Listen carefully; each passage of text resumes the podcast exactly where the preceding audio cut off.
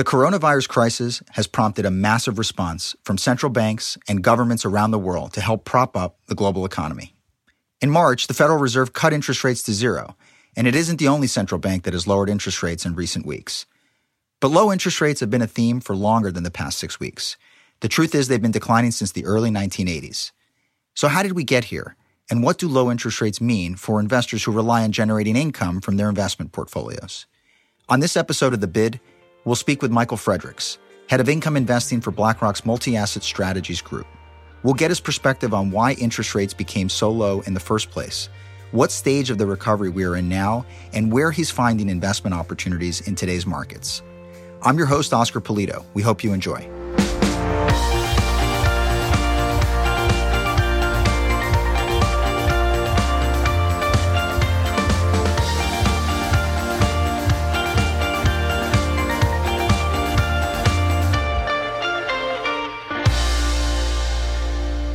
Michael, thanks so much for joining us on the bid. Thanks for having me, Oscar. Under normal market conditions, we would both be commuting into New York City, into the same building, and in fact, on the same floor. It turns out you and I sit pretty close to each other, but we haven't seen each other for many weeks, so I'm glad that we have this opportunity to talk. I wanted to ask you about interest rates first, because last month the Fed cut rates back to zero, and I'm curious to hear from your perspective why the Fed acted so quickly. But Perhaps taking a step back, how did we go from double digit interest rates in the 1980s to zero? Yeah, it's been an amazing shift in the interest rate environment going back to your point to the double digit years of the 80s to here where you have short term interest rates essentially pegged at zero and even longer term rates like 10 year treasuries below 1%. And you look back, 1990 the 10 year treasury had a yield of about 8%. And then 10 years later in 2000, it was down to 6%. And then in 2010, it was down to 4%. And, and here we are sub 1% today. And given all the uncertainty in the world today, it feels like we're going to be in a really low rate environment for the foreseeable future. But to your point, your question, how do we get here? I think a few key things contributed to this tumble in interest rates. One was, look, I think we have to accept that the rate of economic growth has been decelerating over roughly that same time period. So if you went back and looked at GDP growth rates back in the 90s and even into parts of the early 2000s, growth was running reliably at 3 to 4%. And really since the end of the financial crisis, that number's been more like 2%. Also, if you went back to 1990 and even 2000, inflation was running higher than it was today. And also since the financial crisis, just inflation has been stubbornly low. And then finally, there's some demographic issues here where people are coming out of the workforce as more and more people retire. And that has been collectively a bit of a drag on productivity growth. And it's a bit circular, but it's contributed to a world where just global growth is slower than it was. And that's all been exacerbating these problems with falling interest rates. Well, it's interesting because I'm remembering the anecdote that my dad told me once that back in the early 1980s, just to give you a sense of how high interest rates were back then, that he slept outside a bank in order to be able to qualify for a lower rate on a mortgage that he was applying for for a house that my mom and dad eventually bought. So it's before a time that I can really remember, but it gives me a sense of what the environment must have been like back then. And one thing that I can remember, however, is that over the last many years, the market experts have been predicting that interest rates would go up eventually. And we had sort of started to go back in that direction, but as we just said, we're back at zero. So why have the experts consistently gotten this wrong? And what does the market think now in terms of the future path of interest rates? I think many of us, including I'll put myself in this camp, thought that rates would be higher. Over the last 10 years, this recovery after the financial crisis has been stubbornly low. And it's also worth remembering that the market is a global market. The market and the demand for safe haven assets like US treasuries is not just coming from US investors, but also from investors in Europe and other parts of the world where rates are even lower than they are here. So the extremely slow growth that you see in Europe contributes to the demand from European investors buying US treasury bonds and driving up the price. And the way the bond math works, the price is up, the yields are lower. But, you know, I think more to your point, this idea of what did the market get wrong along the way and what were expectations? I think this is really fascinating because there is a betting market, if you will, for where interest rates will be in the future.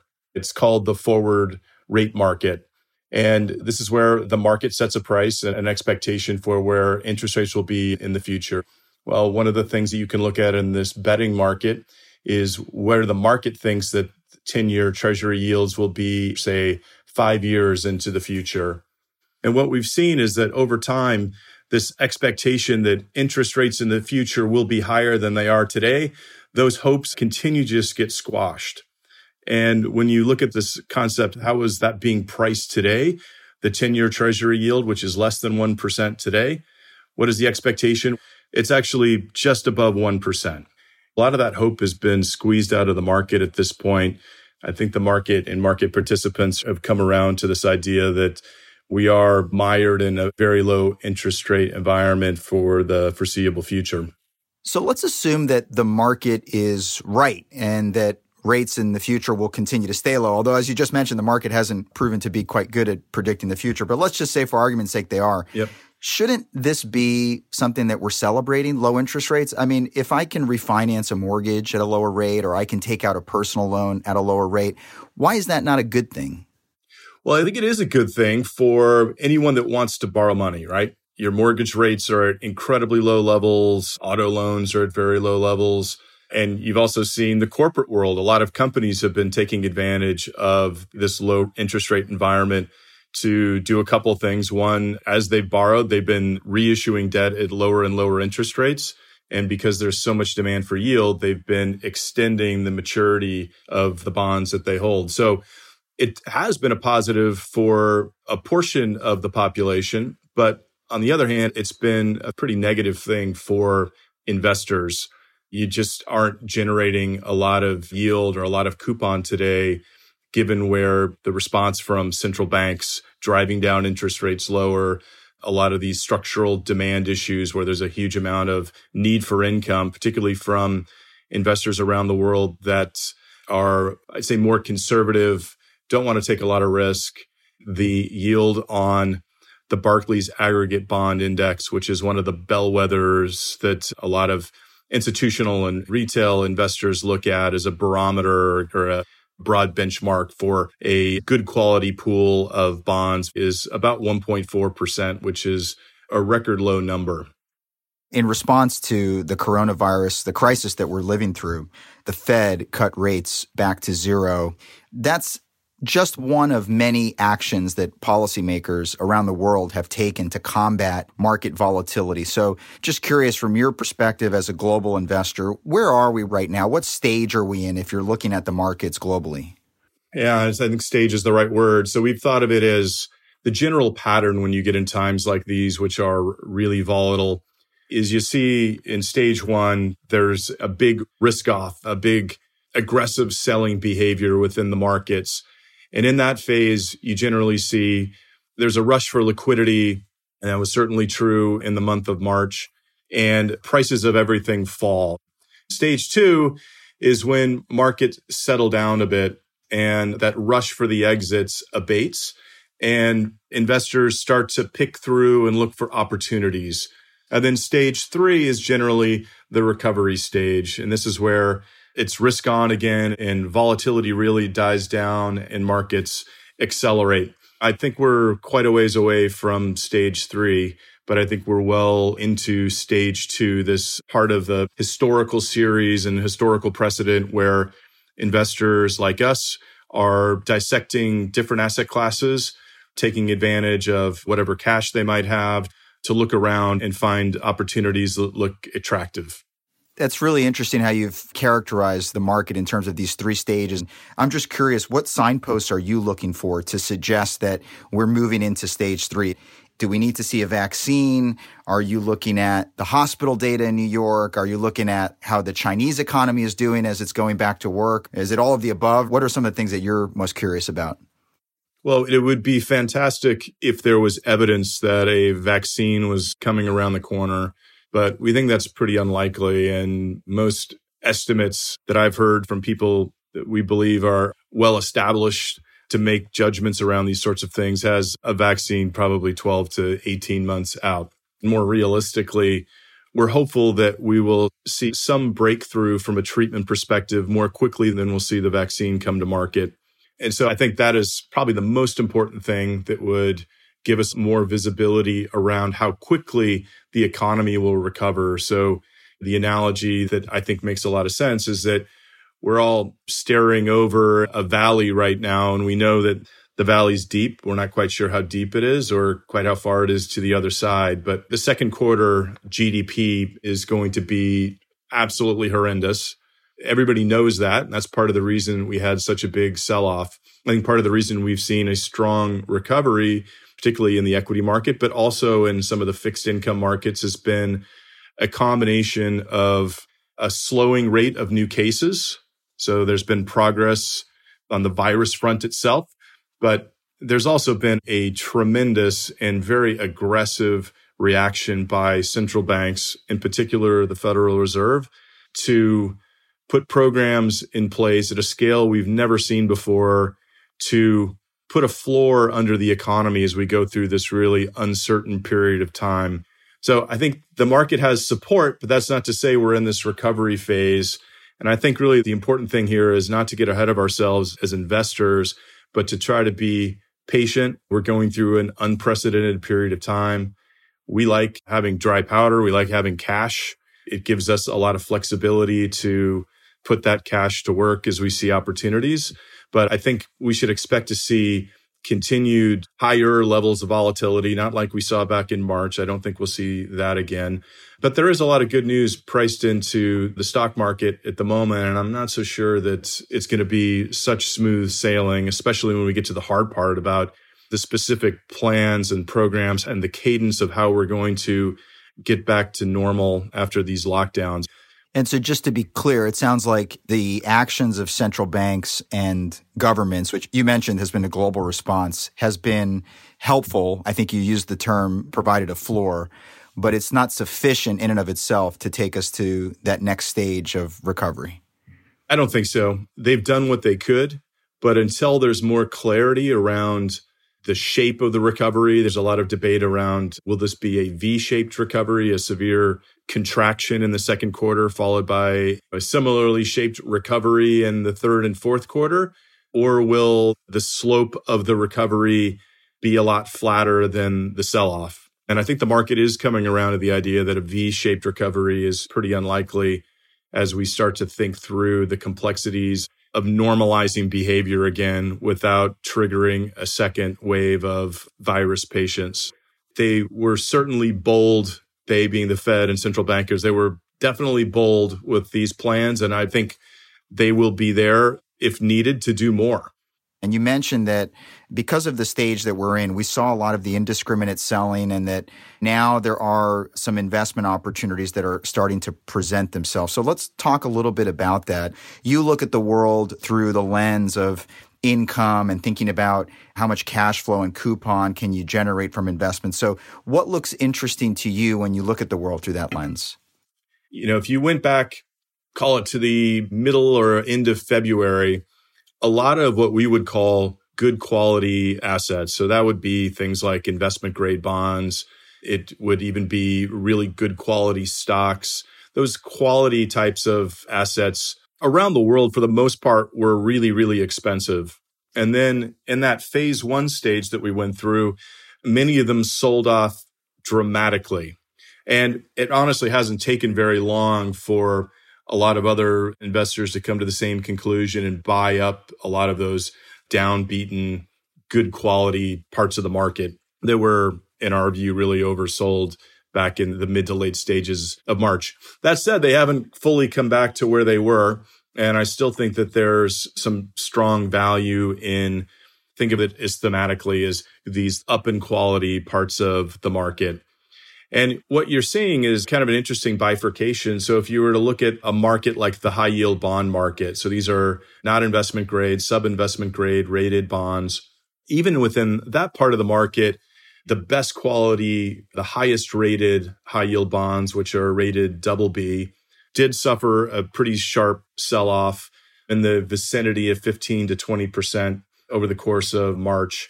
And they've retraced a lot of that. And in some instances, what are perceived to be the best quality double B bonds that are not in industries that are being disrupted by the virus. Some of those types of bonds are essentially back to where they were. I'm really surprised at how quickly those retraced the sell off.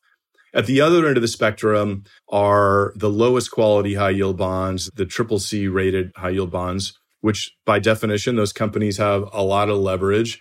And if you're a highly levered company in an industry that is being disrupted by coronavirus, well, there are very legitimate questions about whether or not some of those companies are going to make it through.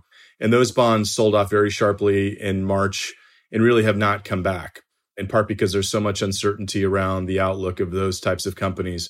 So, Michael, it sounds like you're trying to be opportunistic, but you also mentioned having some cash on hand. So that tells me that you think there might be more volatility at some point in the future and give you another interesting opportunity to buy maybe some of these high quality assets that you're talking about.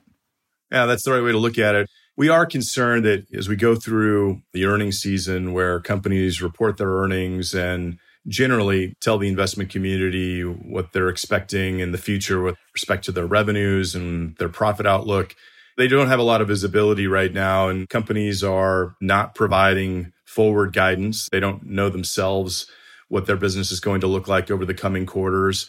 We're a little concerned that over the next few months, that weak visibility around what revenues will look like in the future and the uncertainty around the duration of how long that might persist could weigh on some of these asset classes, particularly on the fixed income side, where we think that generally speaking, bond investors are more concerned about these cash flow issues than stock investors who will, I think, be more likely to look to the other side of the valley and think about is this a good buying opportunity today if I'm a long term holder of stocks? Bond investors generally aren't quite wired that way. They're more focused on these short term cash flow issues. So we like the idea of holding some cash and being patient, and we're going to watch how this plays out.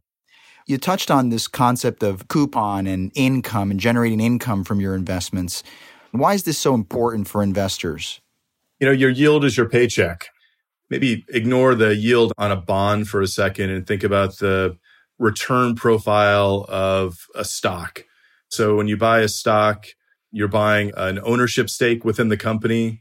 And with that usually comes with some sort of dividend, it's usually pretty modest, but you'll get a dividend. And then you're obviously hoping that the earnings of that company are going to grow and that the price will rise. And so your total return over the long run for stocks has been a healthy contribution from the dividend, but a lot of that total return has been coming from the prices of those stocks moving higher as earnings propels the total value of the stock up.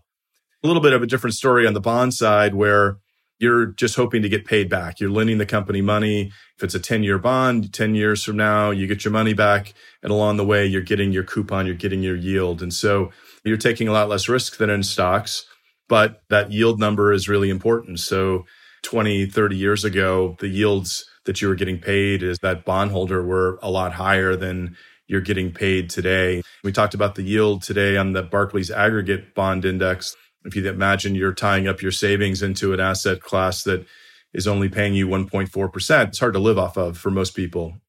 You mentioned the demographics and investors that are now retiring. In fact, in the US, there's 10,000 people a day that are retiring. And I did a little bit of math. So that's about 300,000 people a month. That's about the population of the cities of Orlando and Pittsburgh. And so these are folks now that are starting to think about how to spend some of the money that they've accumulated over their working years. How do they go about doing that? Is that easy or is there a risk that they run out of money? It is so complicated and it sounds relatively straightforward. But when you start to think through the different permutations, it is really, really a complex problem. If you're a retiree trying to, one, live off your nest egg in an environment with such low bond yields. So for a lot of people, if they saved X and they're only earning one and a half or two percent on a coupon on their investments. That's just not enough money to live off of, which then means that they need to carefully spin down some of that nest egg over time. And one of the hardest things to know, it's probably impossible to know at an individual level, is life expectancy. But if you happen to retire in the early stages of a bull market, you're in the perfect position. You can spend more money than you could probably imagine in retirement because in the early stage of your retirement, the markets are going higher and the value of your portfolio is increasing even as you're taking money out. Conversely, if you happen to retire at the front end of a bear market, you really need to change your spending behavior really quickly, spend less, and really hunker down. If you don't, you're selling down a substantial portion of your nest egg, and there's less there to recover when the markets eventually bounce back. So, a better answer is a more dynamic approach to adjusting your retirement spending depending on market conditions, at least a little bit. Hey, Michael, earlier you talked about the market's expectation for interest rates in the future. And it got me to thinking that one of the things I've been doing since I've been working from home is watching a lot of movies with my kids. And we recently watched the Back to the Future trilogy, which are some of my favorite movies. So if you were to travel into the future and encounter your older self, what would that older self be telling you about how you navigated this period of market volatility? You know, you get paid as an investor to stay in the market. And it is very difficult to time the market, when to sell and when to buy. And I had a conversation with my father over the last week. He wanted to sell his US equity exposure, and I was trying to convince him to stay the course. So I think in the long run, staying invested is the smart move. We're going to get through this. We're going to get to the other side of the valley and markets are going to recover and we're going to move on. I'm not trying to minimize how much uncertainty there is and will be over the next couple of quarters. It's going to be uncomfortable from time to time, but policymakers are not going to sit on their hands. They're going to do what they can to try to mitigate the turbulence. Michael, we usually end these podcasts with a rapid fire round where we ask a few personal questions. And given that we've all been working from home now for the past several weeks, we thought we would ask you about your own routine, if that works for you. Sure. Let's do it. So, what piece of technology have you found the most helpful? so, I stocked up when it became pretty clear that I was going to be working from home for a while. I bought a professional gaming headset, which it looks ridiculous and people are giving me a hard time saying I look like a helicopter pilot with this thing on, but the audio is phenomenal and the microphone's really clear. So that was my best call so far. Besides running into me by the water cooler, what do you miss about going to your office in New York City? You know, I don't miss my roughly 90 minute one way commute. I don't miss riding the Metro North, but it is really odd having all of our team meetings over the phone and not just bumping into people and sitting in the same room with everyone. We've been doing weekly team happy hours via Zoom and things like that. You mentioned you're saving 90 minutes on your commute. So, what new hobbies, if any, have you taken on now that you have more time at home? I'm a bit of a car enthusiast. And so I've gotten into a lot of these professional car detailing YouTube videos and bought a lot of equipment with spray foam and spending a lot of time seriously detailing cars and waxing them. And I've had a lot of Amazon deliveries, let's put it that way, with specialty chemicals. We've also started growing vegetables. So it's still pretty cold in Connecticut where I live and we can't plant them outside, but we've got a bunch of early stage vegetable seeds that are sprouting and I think in the next week or two be ready to go. I've actually never gardened before. And do you think when we go back to normal, whenever that is, do you think you'll be working from home more than you did in the past? I think so. We've been talking a lot about that. I think in part because it's worked really well. And I do think that there's something to be said for the team dynamic of actually physically being present at least part of the time. So I bet it'll be more of a blend of maybe we spend two or three days a week in the office and two or three days a week at home. Well, Michael, I hope you're right. And I look forward to seeing you back in the office. Thank you so much for joining us on the bid. It's great to be here. Thanks for having me, Oscar.